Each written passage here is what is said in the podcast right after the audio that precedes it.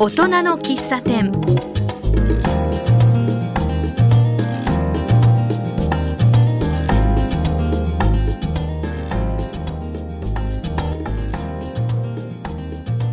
この番組ではこの街を元気にする明るくする人をゲストに迎えお話を伺っています。私はマスターの小原田康久です。今日は東久留米市川台に来ております。どんな話をしているのか聞いてみましょう。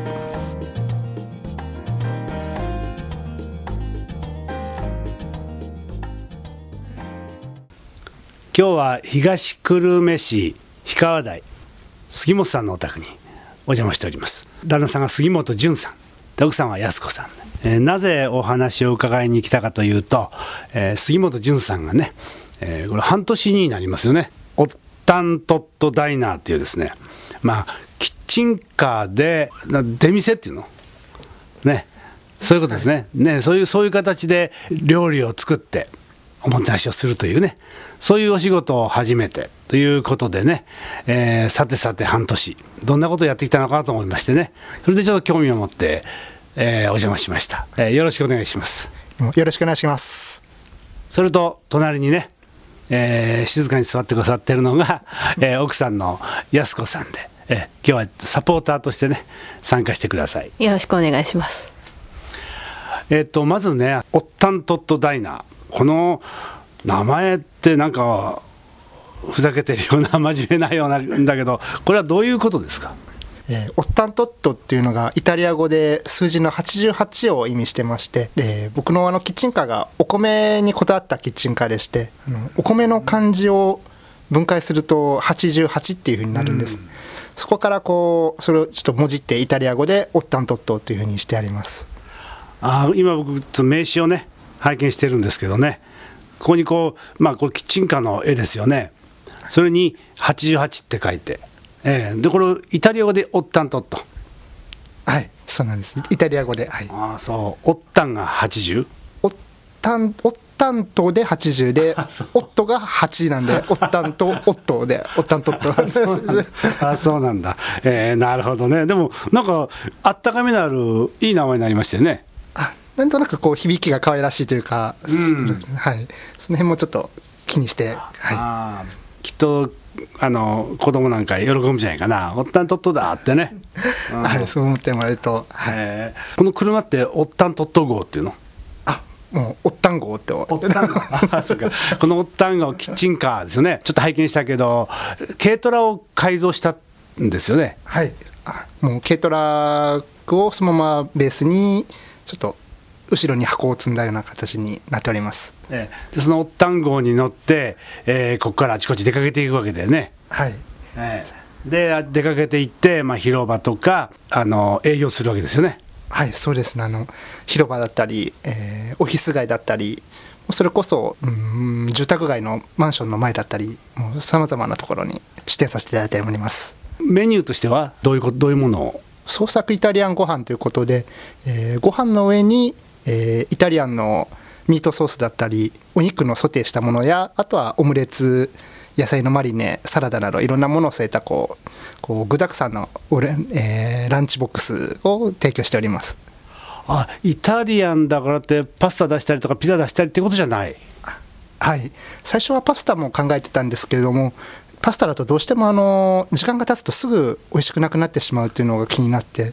あのオフィス街の方だと、えー購入してからオフィスに持って帰って召し上がる方が多いんですね。そうするとどうしてもちょっと時間が経ってしまうのでそれだとご飯の方が少し時間が経っても美味しさが保てるかなというので、えーパスタはあえてやめてご飯をメインにしたランチをすることにしました。はあなかなかのね気配りで。あそうあそうかパスタ置いとくしばらく置いとくとねどうしてもね味が落ちちゃうか。あそうなるほど。で今ほとんど毎日あちこち行っておられるでしょ？はい、もう、えー今ちょうどありがたいことに月曜日から金曜日まではもう固定で決まってまして場所的にはこの地域っていうのもあるだろうし都心の方行くこともあるでしょ？そうですね、はい、今平日はほぼ都心の方になってまして、えーあと土日でイベントに出たりとかあの西東京の多摩六都科学館や、えー、庭と倉っていうところに出店させていただいたりしております。あじゃあこのこの地域は大体週に1回とか2回は出てるんですよね？はい大体週1回ぐらいか2回ぐらいかなと。はい。あそうですか。じゃあそこでねこのおったんごね、えー見かけたら、ね、声かけてもらいたいですよね。あそうですね。お気軽にぜひ声かけていただきたいです。えっと杉本さんはもともとイタリアンのシェフさんそうです。はい。もう、えーイタリアンをやって12年13年ぐらい経ちますね。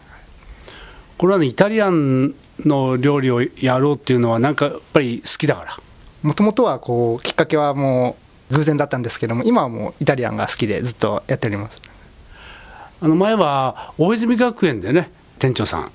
やっておりましたよね。大体5年ぐらいやっておりました、はい、で5年ぐらいやって今37歳。あはい37今年で37です。で37歳になってまあ一大決心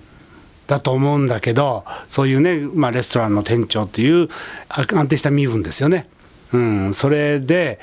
こういうまああるいは少し先が見えないっていうか不安定な仕事でもありますよね、えーだからそれにこう飛び込んだっていうのをね僕はすごく興味あるんですけどね。そうですねやっぱり店長となるとやっぱりこう従業員とかこう部下の管理も大事になってくるんですけども僕個人としてやっぱりこうもっとお客様の近くでこう直接こう自分の料理を食べてもらいたいなっていうのがこう思いが強くなってね、はい、車ですともう本当にお客様の距離が近近いんですねなんかねこう自分がつくその場で作ったものをもうその場で直接手渡しできるっていうのにすごく魅力を感じて、はい、今すごく充実してます。あそう。だけどまあね結婚されてて。だからま本人はいいかもしれないけどさ。やっぱり奥さんの立場となればね、うん、ちょっと待ってよっていうことも、まあ、あったかどうか分かんないんだけどちょっと本人聞いてみますね。奥さんそれはどうでした？ああと基本的に面白いことが大好きなので特に何とも思ってはいなかったんですけどたまたまあの彼が独立を考えてるってことはうすうす思っていましたけれどたまたま私がラジオでえっと、吉祥寺の方であの映画やるっていうのをたまたま聞いてたんですけどその映画がアメリカのあのキッチンカーの話だったんですね。シェフ。三つ星レストラン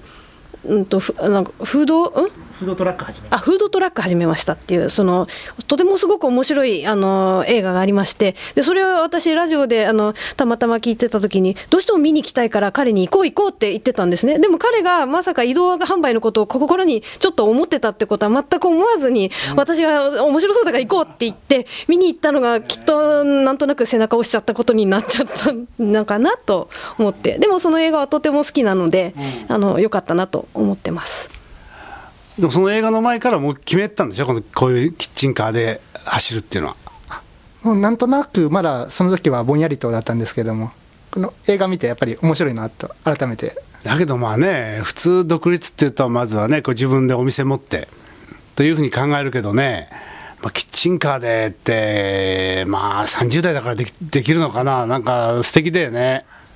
あありがとうございます。あの最初は本当にあの、まえー開業資金の面でもこうキッチンカーがこう割と低いっていうのからその辺からこう興味を持ったんですけどももともとキッチンカーをずっと続けてる方にいろいろ話聞いたりするとこうお店だとお客様に来てもらうのを待つ立場になるんですけどもキッチンカーだとこう求められてるこう必要としてくれるお客様のところに自分から行けるお店ごと行ける。でその場で、えー必要としてるお客さんの前で手作りのものをその場ですぐお出しできるっていう話を聞いてもうそれがすごく魅力的だなっていう感じましたあのキッチンカー先ほどちょっとね拝見して後ろにまあキッチンがあるわけですよね。結構狭いでしょ？そうですね。人が1人2人なんとか入れるかなぐらいの、はい、広さです。そうするとあの現場行きますよね。でそこで車を止めてそこからずっとそこ入りっぱなしで仕事やってるんですか？そうですね。はい。ちょっとお客様がいなくなった時にちょっと外出て休憩とか。今まではね結構広いキッチンで仕事やってるわけだし随分勝手は違うでしょ？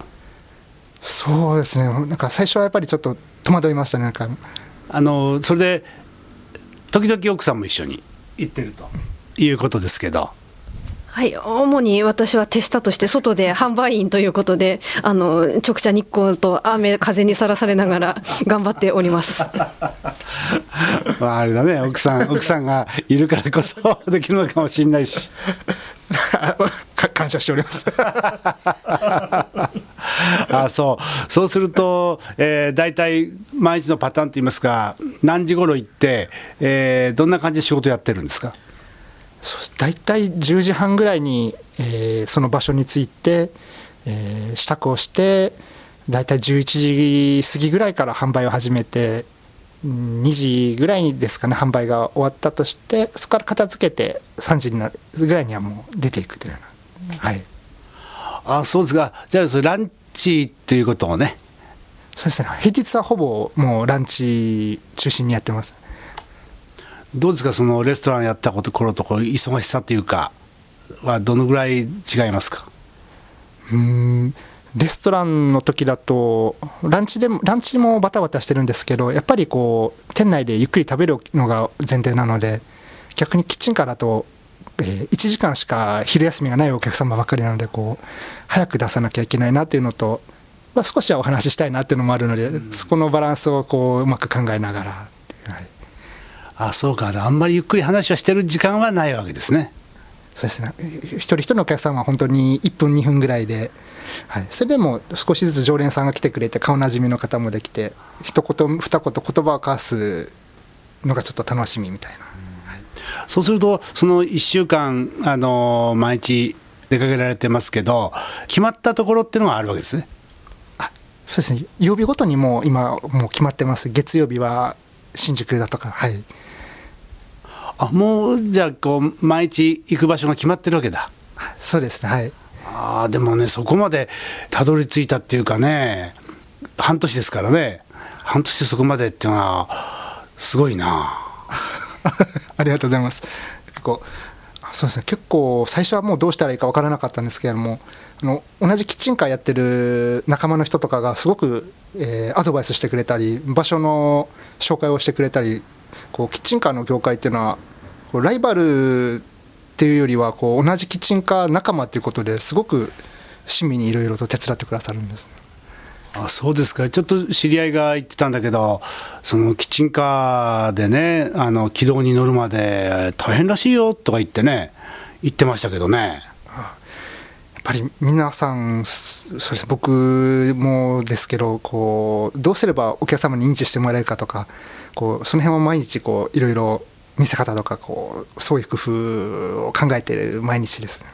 そうですか。じゃあその辺のねまあ苦労話か成功話かね。あれだけどあの、えー、いろんな面白いエピソードあったと思うんでね。その辺はまた後半お聞きするとしてちょっと音楽で一休み。したいと思うんですけどね。なんかリクエスト曲があるって聞いてるんですけど。はい。じゃあ、えーと、森山直太朗さんで、えー「どこもかしこも駐車場」あどこもかしこも駐車場、仕事場にしようってわけでしょ？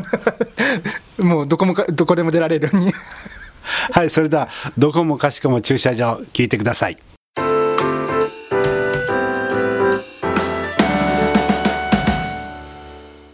え今日は東久留米市氷川台オッタントトダイナーの杉本淳さんにお話を伺っております、えー、杉本さんその先ほどの話でねあのキッチンカーの、まあ、業界っていうか仲間というかなんかみんなこう、えー、アドバイスしたり助け合ったりしながらやってるって話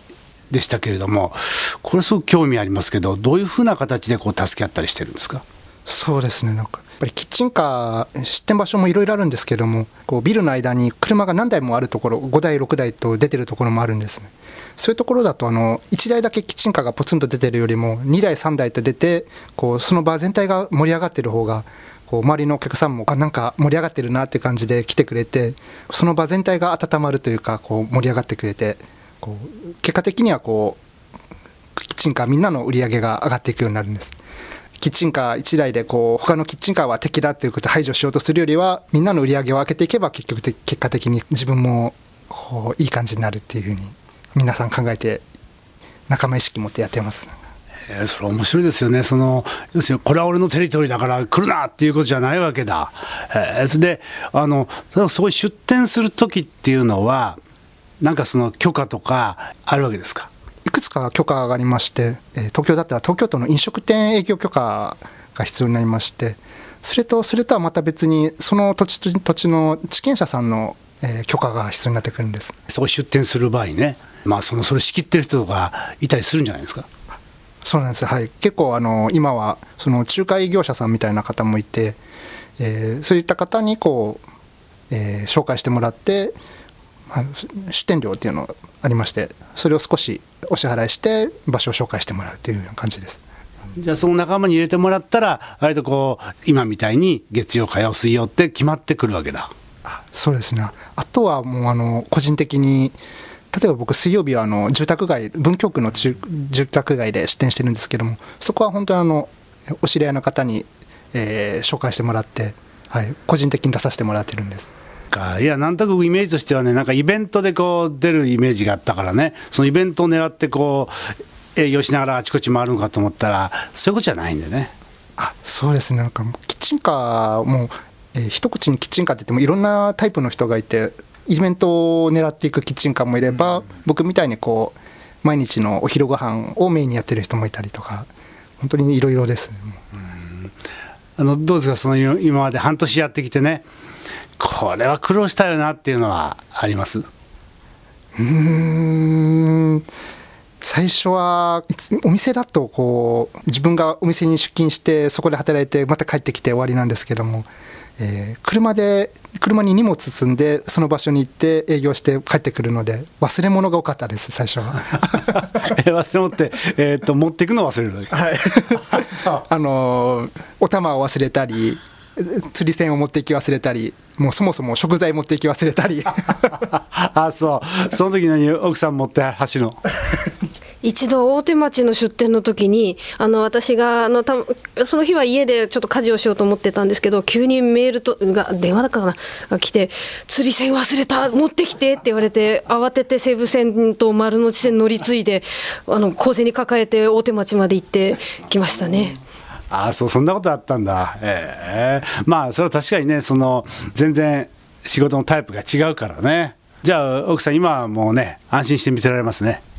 いやそうでもないです、やっぱりままだにいろいろ忘れ物があって、それでメニューがあっても、すいません、今日チキンのあれなのに、チキン忘れましたとか、なんかそういうこともね、一回。ね、いろいろそういうフォローもなかなか嫁の仕事として大変です。感謝しております。あまあそれしか言えないよね。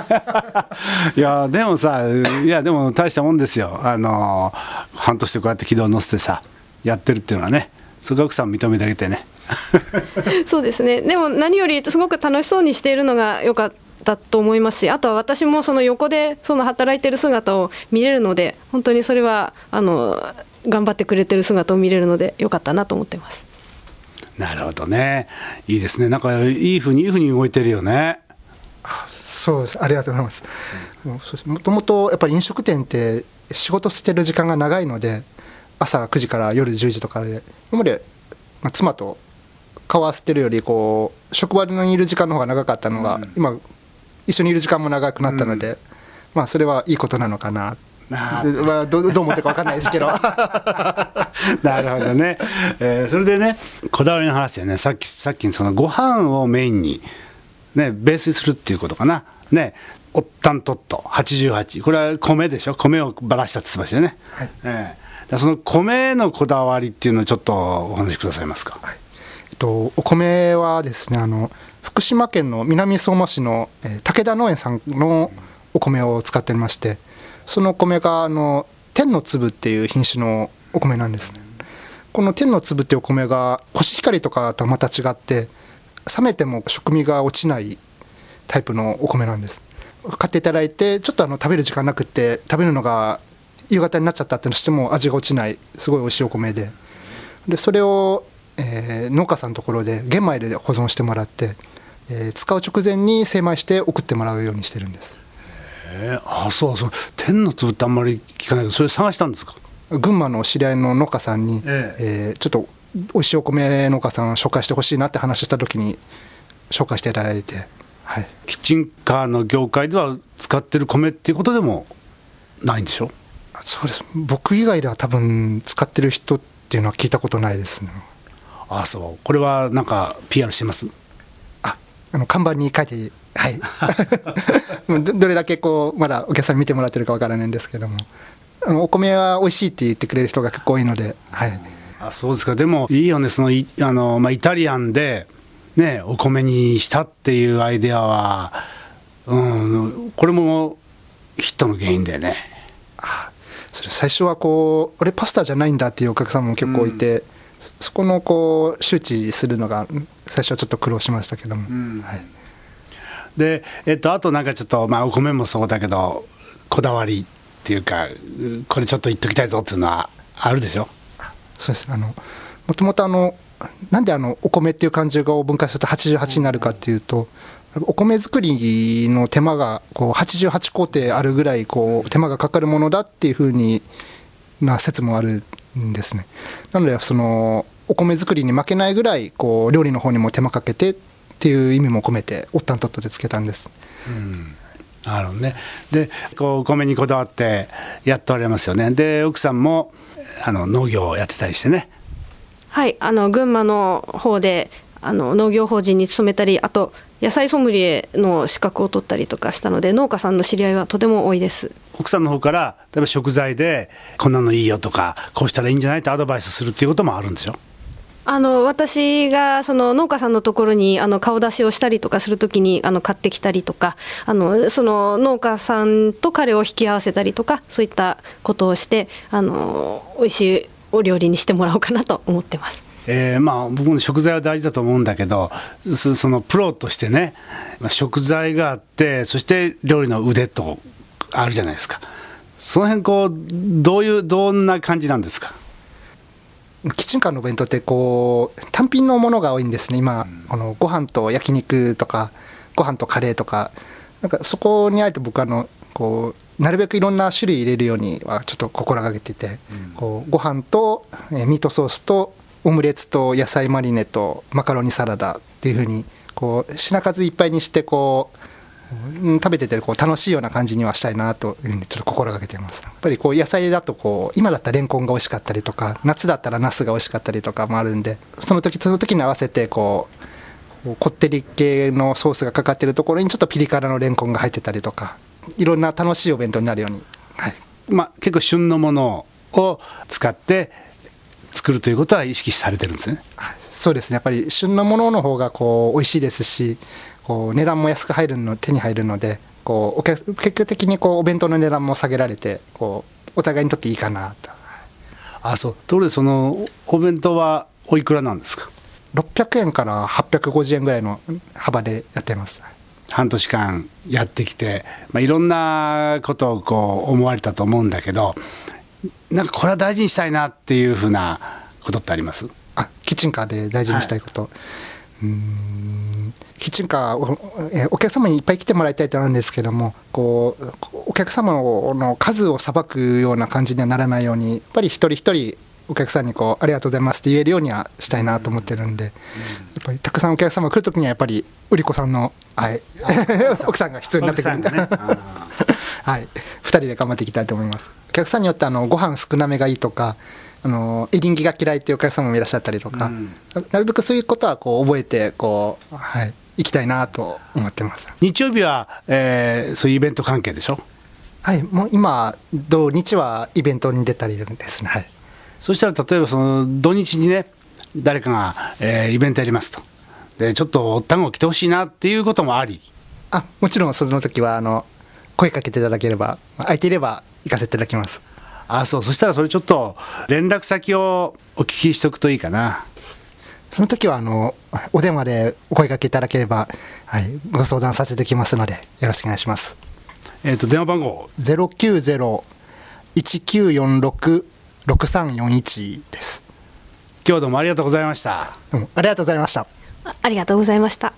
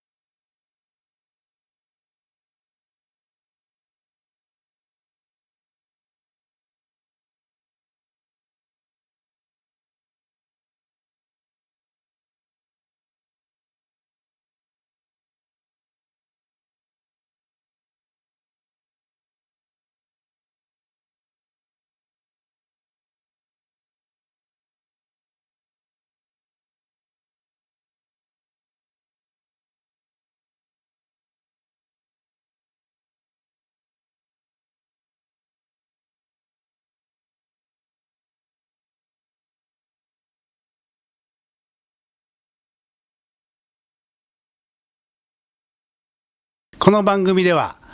この街を元気にする明るくする人をゲストに迎えお話を伺っています。私はマスターの小原田康久です。今日は東久留米市川台に来ております。どんな話をしているのか聞いてみましょう。